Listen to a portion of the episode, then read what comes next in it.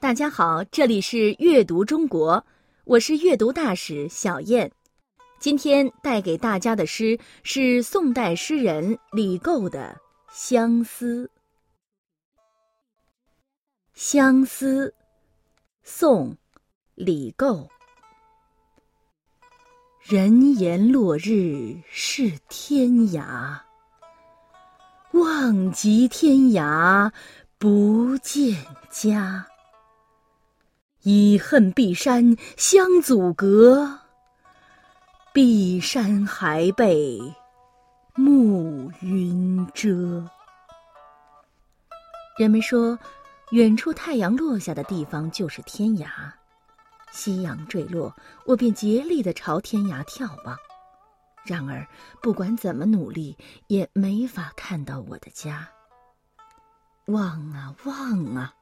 还在恼恨眼前的青山遮断了我的视线，傍晚时分的重重云彩又把那青山密密的遮住了。李觏，字泰伯，号虚江先生，是我国北宋时期一位重要的哲学家、思想家、教育家、改革家。他生当北宋中期积贫积弱之时。自幼聪明好学，十七岁出外游学，二十岁以后就凭借他的文章而小有名气。其实李觏也像其他读书人一样，想通过科举登上仕途，干一番事业。但无奈的是，他怎么考也没有考中，最后他终于放弃了，就退而求其次，以教学为生，创建了胥江书院。虚江先生的号就是这么来的，因为李觏博学通识，又不拘泥于汉唐诸儒的旧说，敢于抒发己见、推理精义，竟成为一时儒宗。四方学子前来就学者常数十百人，曾巩、邓润甫等都是他的学生。后来经范仲淹推荐，李觏任太学助教，执讲。直到五十岁去世。尽管他没能成为一个好官员，但他却成了一个好老师。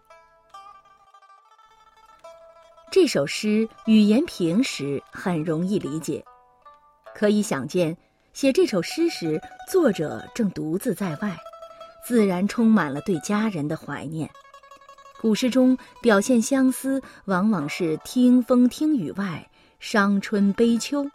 当然，最多的是通过登临送目寄托悲哀，而李觏这首绝句就是通过远望抒发自己思归的乡愁。尽管题材不新鲜，角度却十分新巧可人。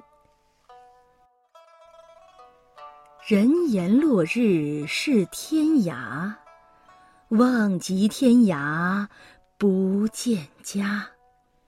即是尽头，望极天涯就是望尽了天涯。诗的前两句一直在写望，但是望的什么呢？此时已是黄昏，夕阳西下，作者思乡情浓，遥望故乡。然而，故乡那么远，哪能看得到呢？能看到的只有天边的落日。忽然，诗人想起有人说，太阳落下的地方就是天涯。天涯是天的尽头，连天涯都看穿了，却还没看到家乡的影子，这是多么深的思乡情啊！这一句中的“落日天涯”还有个典故呢，《世说新语》记载，晋元帝曾问明帝。长安与太阳，谁离我们比较远？明帝起先回答太阳远，后来又改口说太阳近，因为举目见日不见长安。后来人们常用这个典故，以天涯太阳比喻远。以恨碧山相阻隔，碧山还被暮云遮。落日终于西沉了，远方也渐渐模糊了。诗人的视野被迫转移到了近处的碧山，三四句从近处琢磨，写诗人凝视碧山的所见所感。故乡路途遥远，连看都看不到，一个遗恨就包含了无限感慨。第四句，再递进一层，故乡为碧山阻隔，已令人恨恨不已。现在碧山又被暮云遮掩，还被二字中，我们就能想象到那障碍重重，恨重重。诗至结尾，我们似乎陪在诗人身边，看着那夕阳随着时间的推移，一点点西沉，天色渐渐暗淡，而眼前的视野由远而近，色调由明而暗，那相思也就愈来愈浓郁。我们是应该同情古代人呢，还是羡慕他们？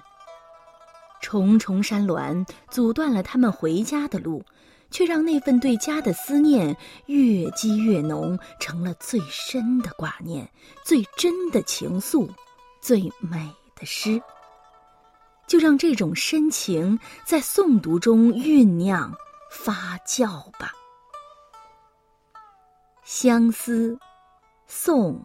李构，人言落日是天涯，望极天涯不见家。已恨碧山相阻隔，碧山还被暮云遮。这里是阅读中国，我是阅读大使小燕，我们下期再见。